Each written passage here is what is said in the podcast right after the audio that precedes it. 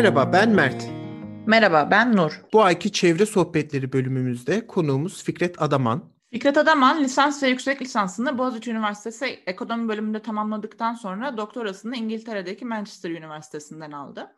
Pek çok okulda ders verdikten sonra şu anda Boğaziçi Üniversitesi'nde hocalık yapmaktadır. Alternatif ekonomiler ve politik ekoloji çalışma alanları arasındadır.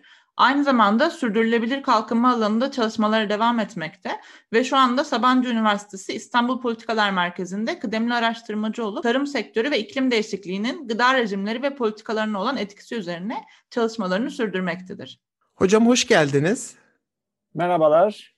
Hoş bulduk. Öncelik, öncelikle. Öncelikle davetimizi kabul ettiğiniz için çok teşekkürler. Ben teşekkür ederim. Podcast serimizin 3. ayındayız. Bu ayın teması gıda güvenliği oldu ve ay boyunca gıda güvenliğinin ne olduğundan, gıda güvenliği ile iklim krizi arasındaki bağdan ve tüm dünyada gıda güvenliğini sağlamak için atılan adımlardan bahsettik. Bu bölümde de konuyla ilgili sizin değerli fikirlerinizden faydalanmak istiyoruz. İlk olarak şu soruyla başlamak istiyoruz. Hocam gıda güvenliğinin ne demek olduğunu en basit haliyle dinleyicilerimize aktarabilir misiniz? Tabii aslında iki kavram var birbiriyle çok ilintili. Güvenlik ve güvence.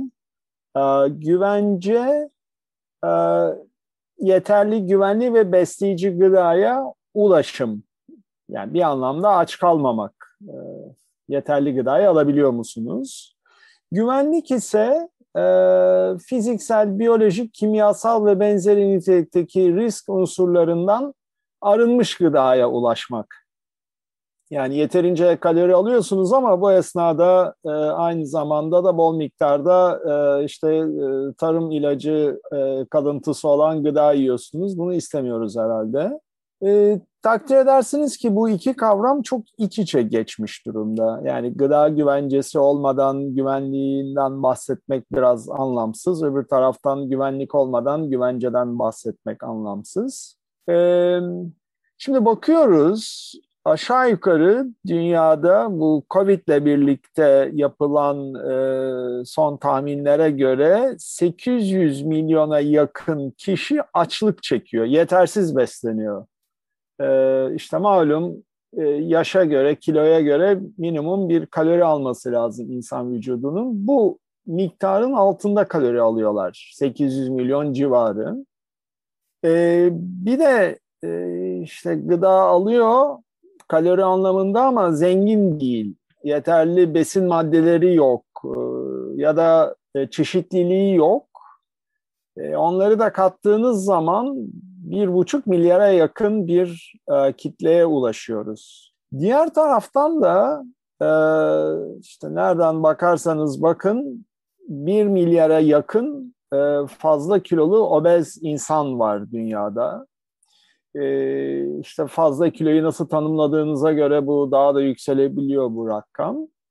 Şimdi dolayısıyla aslında dünya nüfusunun hani neredeyse yarısı gıdayla ilgili olarak ciddi sıkıntılar yaşamakta.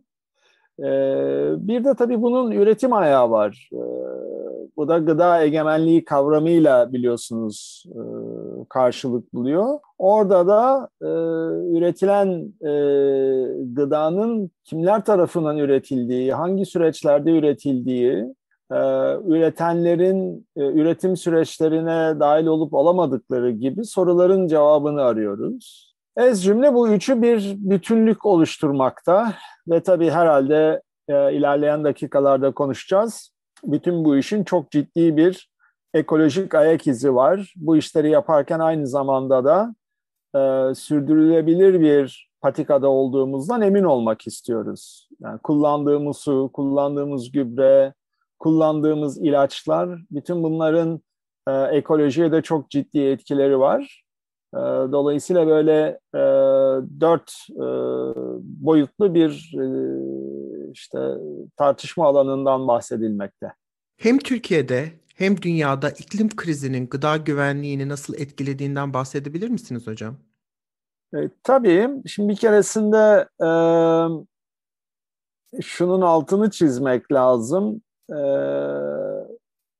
gıda sistemi ki e, işte tarım bu işin en önemli ayağını oluşturuyor ki burada da e, tarım, sudaki tarım, e, ormanlar, bütün bunları da değerlendirmemiz lazım. İşte bitkileri, meyveleri, işte denizdeki balıkları, yosunları, aklınıza gelebilecek her şeyi, mantarları, işte bütün bunları değerlendirdiğimiz zaman e, gıda sistemi bir yandan iklim krizinin e, müsebbibi, e, yani sorumluları arasında aynı zamanda da çok kırılgan.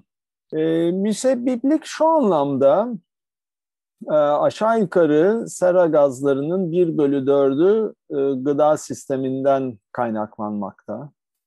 E, buraya tabii hayvancılığı da katmamız gerekiyor ve büyükbaş hayvanların biliyorsunuz e, metan gazı e, ne diyelim üretmeleri söz konusu. E, ve metan gazı karbondioksitten çok daha etkili bir gaz, e, sera gazı bağlamında. Dolayısıyla büyükbaş hayvancılık, e, tarımda kullanılan enerji, işte bütün bunları değerlendirdiğiniz zaman ciddi bir ekolojik ayak izi oluşturuyor. Bir başka boyut tarım yine hepimizin bildiği gibi aşırı miktarda su kullanan bir sektör. Mesela Türkiye'ye odaklanacak olursak 100 birim suyun yaklaşık 80'ini tarım kullanıyor. Şimdi dolayısıyla burada bir müsebbiplik var. Sırf iklim krizi anlamında değil, genel anlamda ekolojik e, problemler anlamında. E, kirletme söz konusu. Toprağı, denizi, akarsuları, yeraltı sularını kirletiyoruz. Neyle kirletiyoruz? Mesela kullandığımız gübreyle, mesela kullandığımız ilaçlarla. Mesela e, kullandığımız e, ilacın plastik kutusunu sağa sola atarak plastik kirliliği yaratmakla ve bu liste uzar gider. E, ama aynı zamanda da çok kırılgan şu anlamdaki malum iklim krizi e, nasıl ortaya çıkıyor? Bir e, işte yükselen e, ısıyla, iki e, mevsimlerdeki kaymayla, üç bizim aşırı hava olayları dediğimiz hortumdur, tayfundur, doludur. Ee, bunların e, yaşanma prevalanslarının artışıyla e, netice itibariyle e, bir bakacaksınız ki işte 20 yıl sonra eğer işler maalesef böyle giderse maalesefin altını çizelim ee, Türkiye'de birçok bölgede 45 derecenin üzerindeki gün sayısı belki 50'nin üzerinde olacak. Ee, ve bu günler sizin e, tarlada çalışmanız gereken günler olacak. 50 derecede çıkıp çalışabilmeniz zaten e, neredeyse imkansız değil mi? Ya da çok çok zor şartlara tekabül edecek. E, yağmur rejimi değişiyor. Dolayısıyla su azalacak. Öbür taraftan e, diyelim e, meyve ağaçlarınız var bir dolu yağdı ağaçların yarısı dallarını kırdı ya da seracılık yapıyorsunuz kuvvetli doluda ya da bir hortum geldi seranız yıkıldı. Şimdi bunlar olmuyor muydu? Oluyordu ama bunlar çok daha sık olmaya başladı. Dolayısıyla da e, dünya genelinde e, tarımsal üretimde çok ciddi bir verim düşüşü bekleniyor. E, sularımızı kirletiyoruz. Dolayısıyla balıklarımız ölüyor. Sudaki diğer e, canlılar e, çok ciddi anlamda e, etkileniyorlar. Bütün bunların da tabii toplamda gıda sisteminin arzında ciddi azalmalar yaşanmasını beklememiz söz konusu.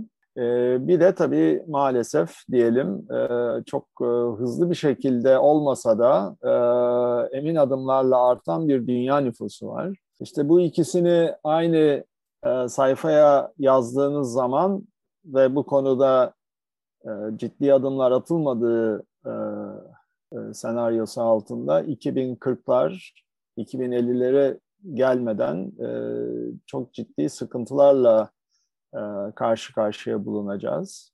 Bir başka boyut genelde bu tartışmaların dışında tutuluyor. Biyoçeşitlilikte de azalmalar söz konusu ve bunun da genel ekosistem ve özel olarak gıda e, sistemine yönelik olumsuzlukları var. Ormanlar azalıyor. E, bu hem biyoçeşitliliği azaltıyor hem e, karbondioksit emme kapasitesini düşürtüyor. Bunlar başka bir problem. Artan sıcaklıkla birlikte orman yangınları artmaya başlayacak. İki sene önce Avustralya'nın yaşadığını bir hatırlayalım.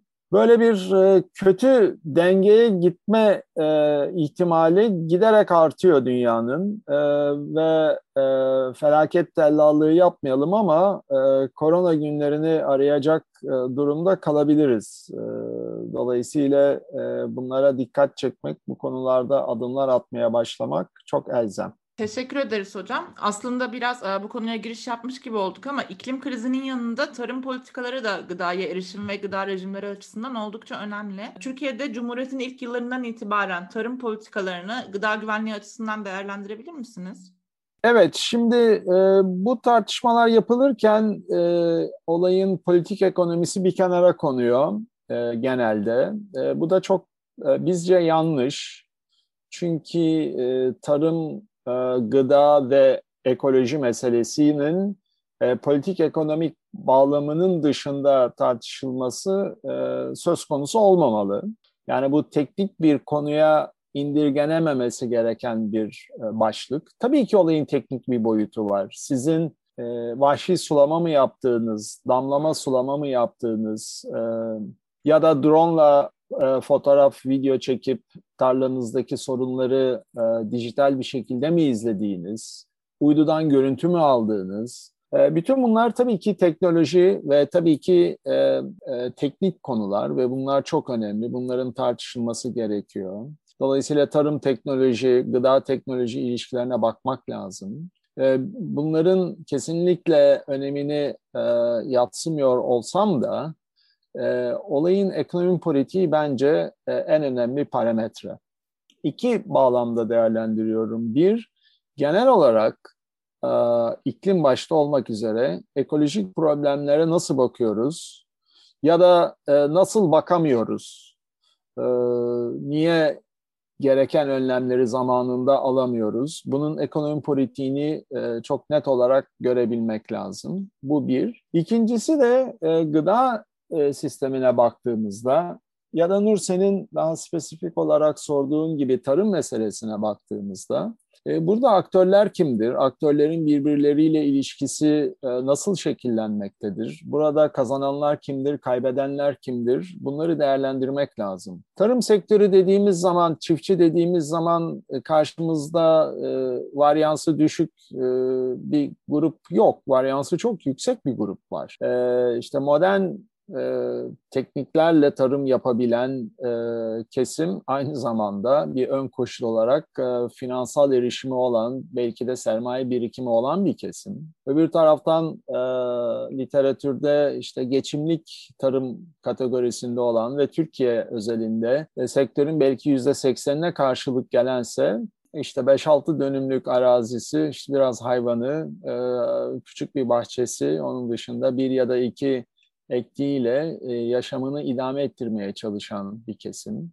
Ve e, Çağlar Hoca ve Zafer'in, Zafer Yenal'ın e, çok güzel bir şekilde e, tasvir ettikleri bir resim var e, biliyorsunuz. E, bildiğiniz tarımın sonu diye. Hani onlara referans vererek aktarayım. E, 1990'lar sonrası başlayan neoliberal politikalarla birlikte e, tarım sektörü Türkiye'de ee, benzer uygulamalar dünyanın başka bölgelerinde de oldu.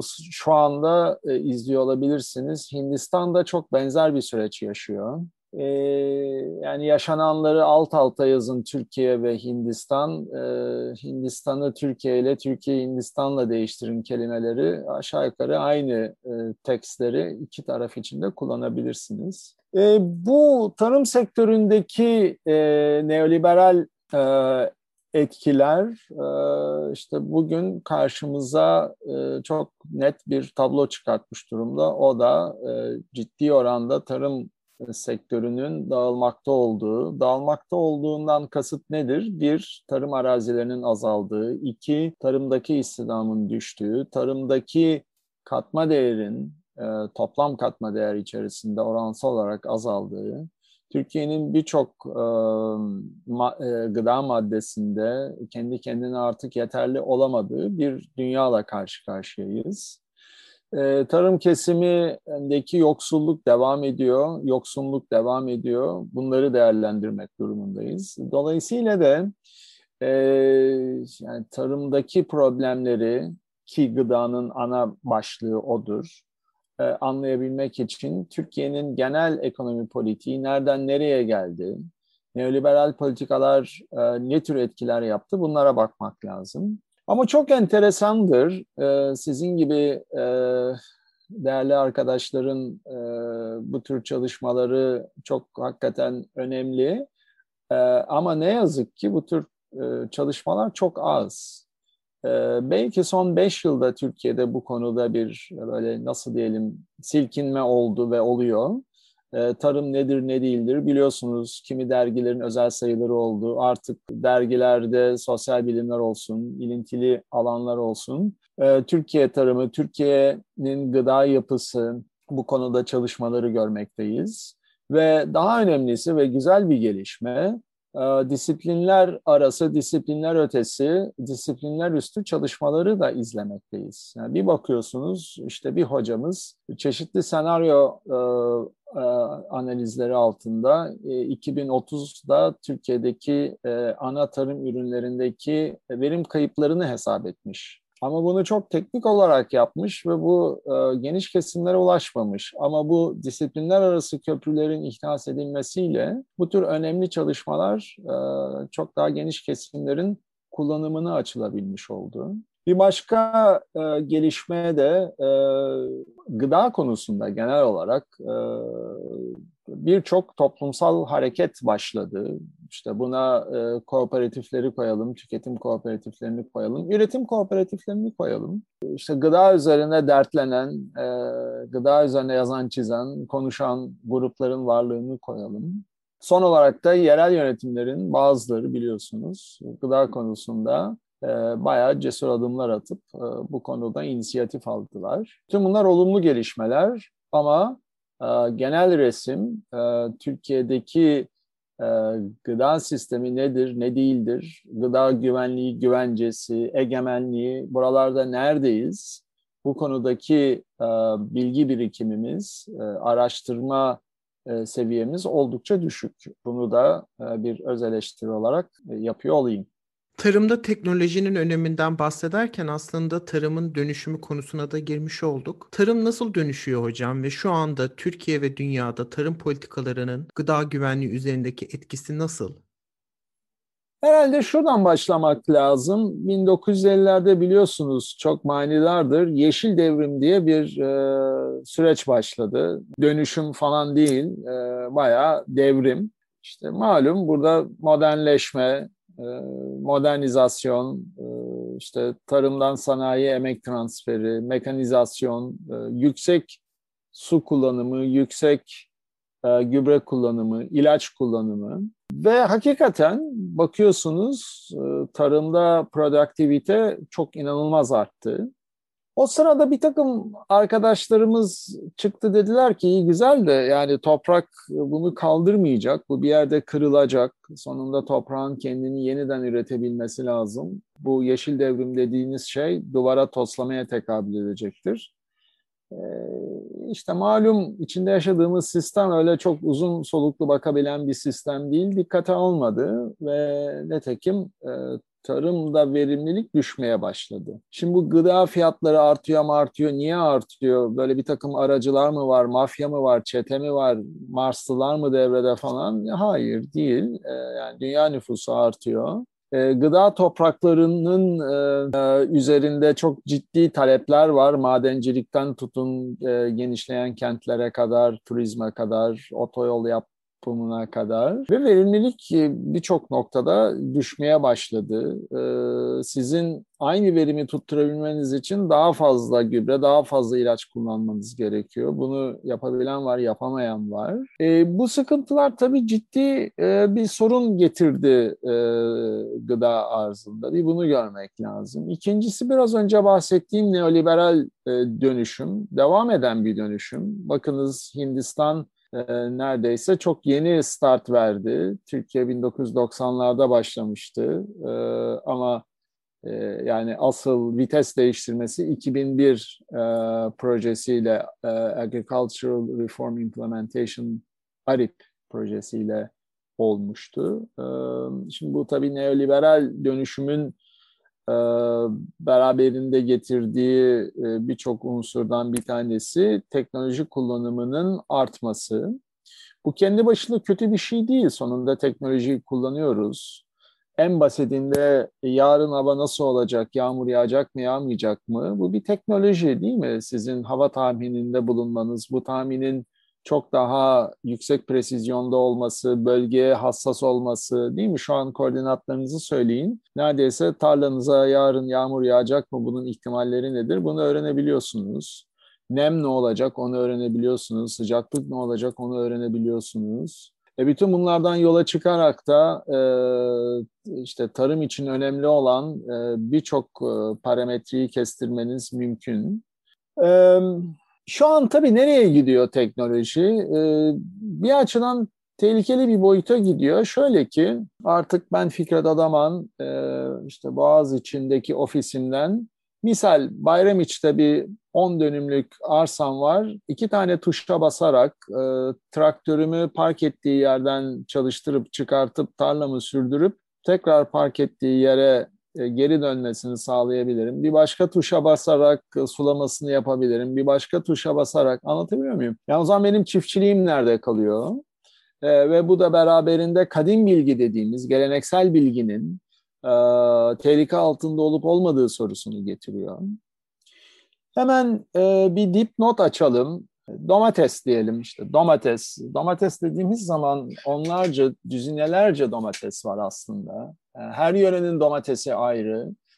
E, tamam yani e, çoğu kırmızı, kırmızı olmayanlar da var ama yani işte pembesi var, kırmızısı var, koyu kırmızısı var, küçüğü var, büyüğü var, etlisi var, sulusu var. Var da var. E, şimdi her domatesin biraz da kendine has bir özelliği var. Bunu da hakikaten bu işle hemhal olan çiftçi anlayabiliyor. Onun dilinden ve e, teknolojiyle birlikte kadim bilginin yok olmaması lazım. E, dolayısıyla buna dikkat etmek gerekiyor. Ama öbür taraftan da teknoloji hakikaten Elinizde imkanlar varsa bunun da altını çizmek istiyorum. Türkiye gibi e, tarımda çalışanların belki yüzde sekseninin belki yüzde doksanının çok ciddi e, finansal problemleri olduğu ve e, finansal imkanlara ulaşımda e, ciddi sıkıntılar yaşadığı bir dünyada özellikle. E, sizin hadi bakalım bir uydu görüntüsü alalım da e, acaba e, tarlanın belli bölgesinde mantar mı oluşmuş, e, böceklenme mi var e, bunu anlayalım e,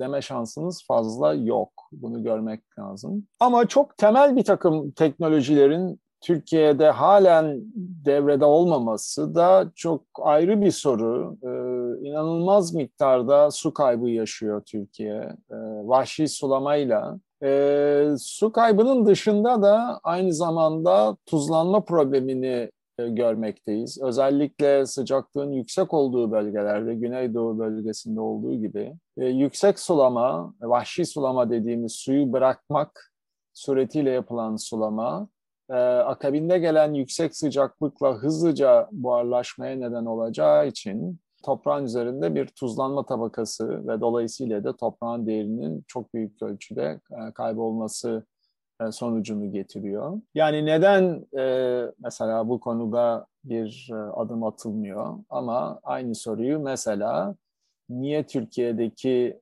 evlerin önemli bir kısmının yalıtımı yok sorusuyla da e, paralellik kurarak cevaplamanız mümkün ya da cevaplayamamanız. E, kimi teknolojiler hakikaten hızlıca devreye alınabilecek teknolojiler. E, diğer taraftan tabii teknoloji e, işte ne bileyim iklime karşı dayanıklı e, tohum geliştirme çalışmaları olsun, e, yeni ilaçlar geliştirme olsun.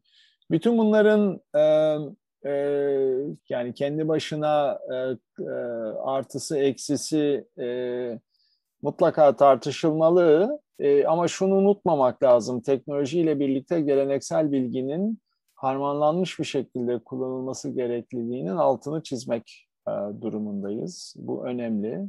E bir de tabii e, her zaman için e, organik tarım dediğimiz mümkün derecede doğal yöntemlerle yapılan tarımın çok daha sağlıklı olduğunu biliyoruz. En azından yani ne yediğimizi ne içtiğimizi biliyoruz. Bu yüzyıllarca yıl, e, yüzyıllarca e, zamandır insanların yediği, içtiği e, besinler, e, etkileri biliniyor. Öbür taraftan yeni geliştirilmiş bir tohumun sıkıntısının olup olamayacağı Hele bir de işte genetiği değiştirilmiş ürünlerde tabii bu belirsizlik çok daha yükselebiliyor. Bunlara dikkat etmek lazım. İlaç kullanımına çok dikkat etmek lazım. Bütün bunların e, hemen akabinde de tabii şunu belirteyim daha önceki sorularla e, bağlantılı olarak bu işin politik ekonomisini bir kenara bırakırsanız yani dünyadaki e, gelir adaletsizliklerine gözünüzü kapatırsanız bu işi çözemezsiniz şu an bahsettik işte çok ciddi değil mi? 800 milyon kadar aç var. E, yeterli gıdaya ulaşamayanlar da bir buçuk milyarı buluyor dedik. Öbür taraftan da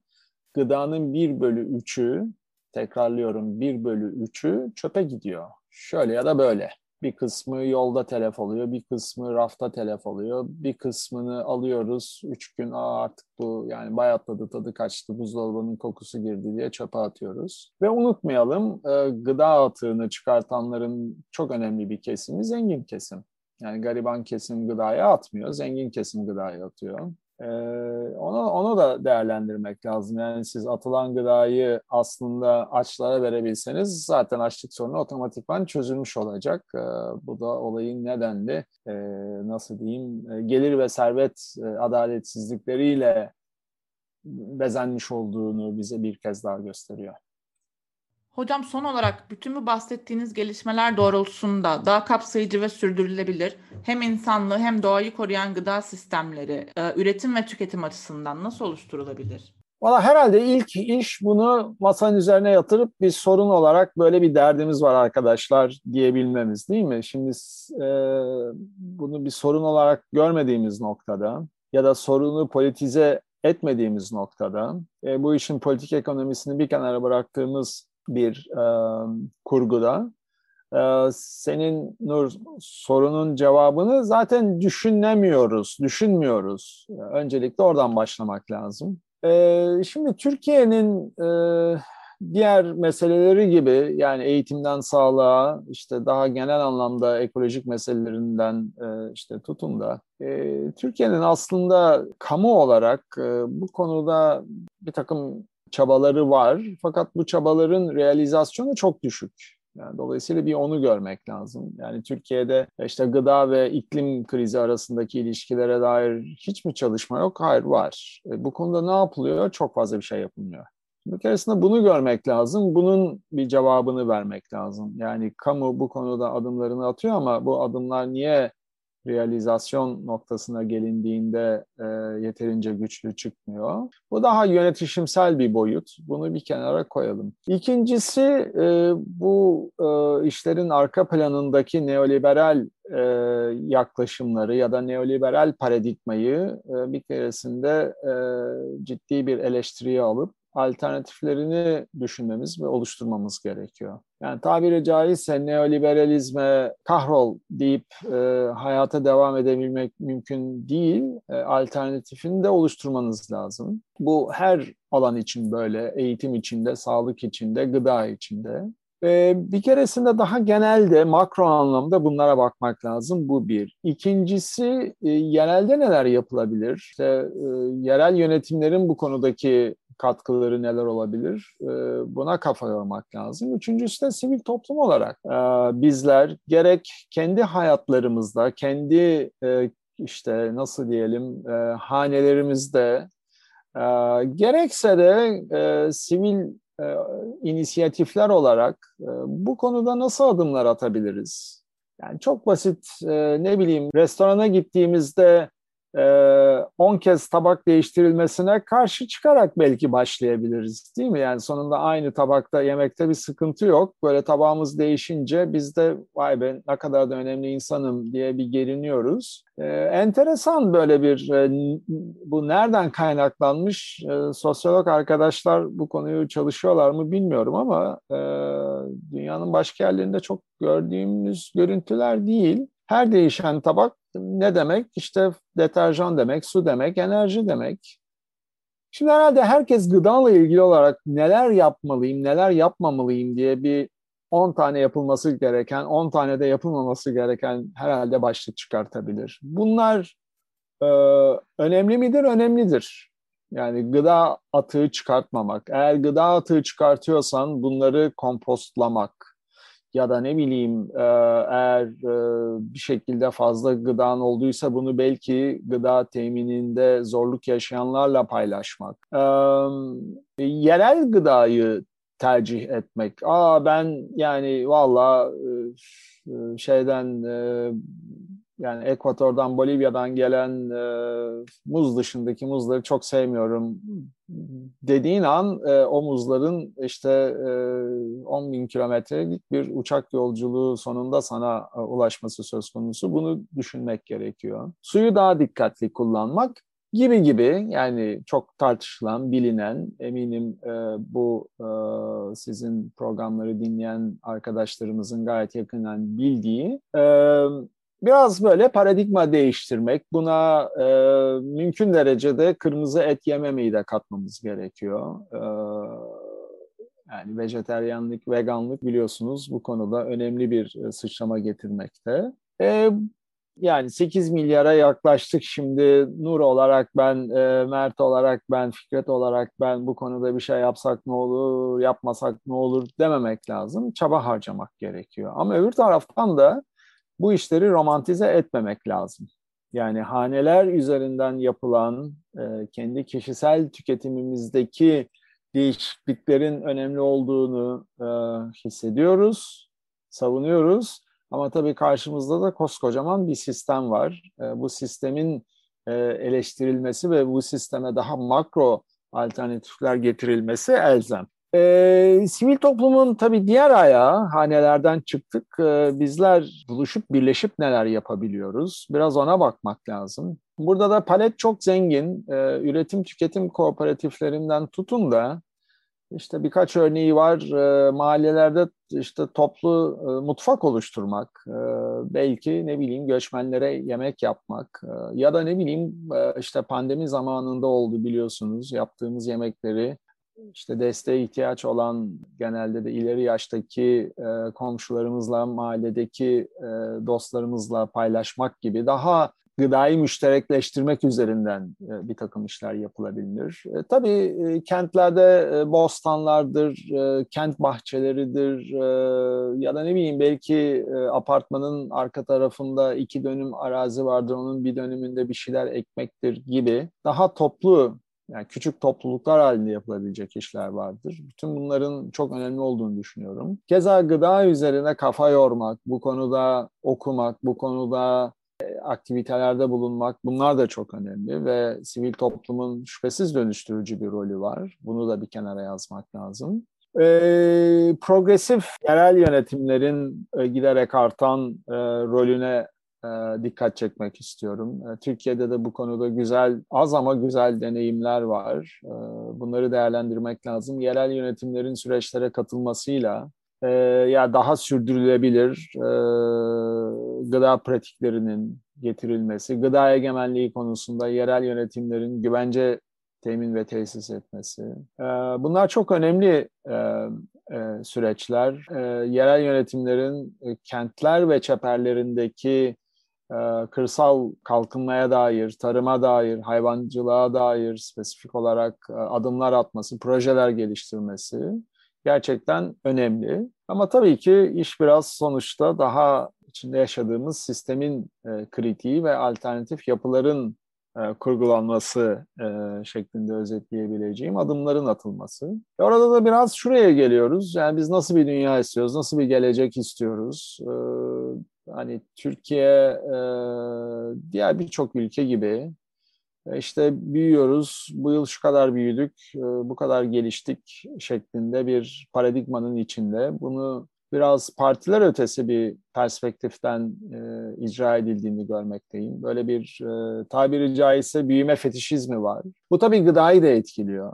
E, bu e, şaşalı tüketimin getirdiği çok ciddi maliyetler var. E, bu gıdada da söz konusu. E, buralarda dikkatli olmak lazım. Yani ne bileyim belki restoranların kapısına şunu asabilmesi lazım. Bu restorana gelen gıda ürünleri atıyorum 200 kilometrelik çeperden gelmekte.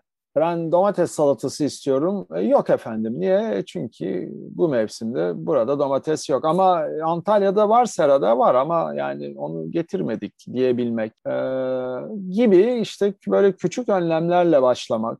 Yani epey bir e, zamanımız şimdi bu korona önlemlerinin kalkmasıyla dışarıda yemek yiyerek geçiyor. Buraların çok daha sürdürülebilirliğe uygun yeşil tasarımlarla e, icra edilmesi mümkün. Bunların yapılması lazım. Belki e, WWF'in öyle bir projesi vardı bizim Boğaziçi'nde yaptığı e, Yeşil Restoran diye e, talep edilmesi söz konusu. Yani aslında yapılacak çok şey var, yapılabilecek çok şey var. Önemli olan e, ya bunlar şimdi değil 2040'ta çıkacakmış, 20 yıl ben ya kafamı da çok yormayayım dememek gerekiyor. E, çünkü zaman hızlıca akıp gidiyor ve e, iklim krizi dediğimiz e, felaketin e, bizi e, giderek artan şiddette ve giderek artan sıklıkta e, vura olacağını bir kez daha vurgulamak lazım. Hocam cevaplarınız için ve bize zaman ayırdığınız için tekrar çok teşekkürler. Ee, ben teşekkür ederim. Böyle önemli bir konuyu gündeme getirdiğiniz ve e, beni çağırma nezaketinde bulunduğumuz için kolay gelsin. Bir de bir korsan e, duyuru yapayım. E, Nur bahsetti gerçi ama İstanbul Politikalar Merkezi kapsamında e, gıda üzerine gıdanın politik ekolojisi başlığıyla bir webinar serimiz var. E, eski kayıtlar da mevcut. E, konuyla ilgilenen arkadaşları davet ederim. Davet edelim oraya. E, konunun uzmanları gerek akademik dünyadan gerek e, sivil toplumdan birçok e, arkadaşımızın, değerli arkadaşımızın e, katkılarına e, ulaşabilirsiniz. Bu bölümümüzle birlikte gıda güvenliği ayının sonuna geldik. Bir sonraki ay temamız sivil toplum örgütleri ve çevre savunuculuğu olacak. Türkiye ve dünyadaki çeşitli sivil toplum örgütlerinin konuyla ilgili attığı adımlardan ve sorumluluklardan bahsedeceğiz. Görüşmek üzere. Görüşmek üzere.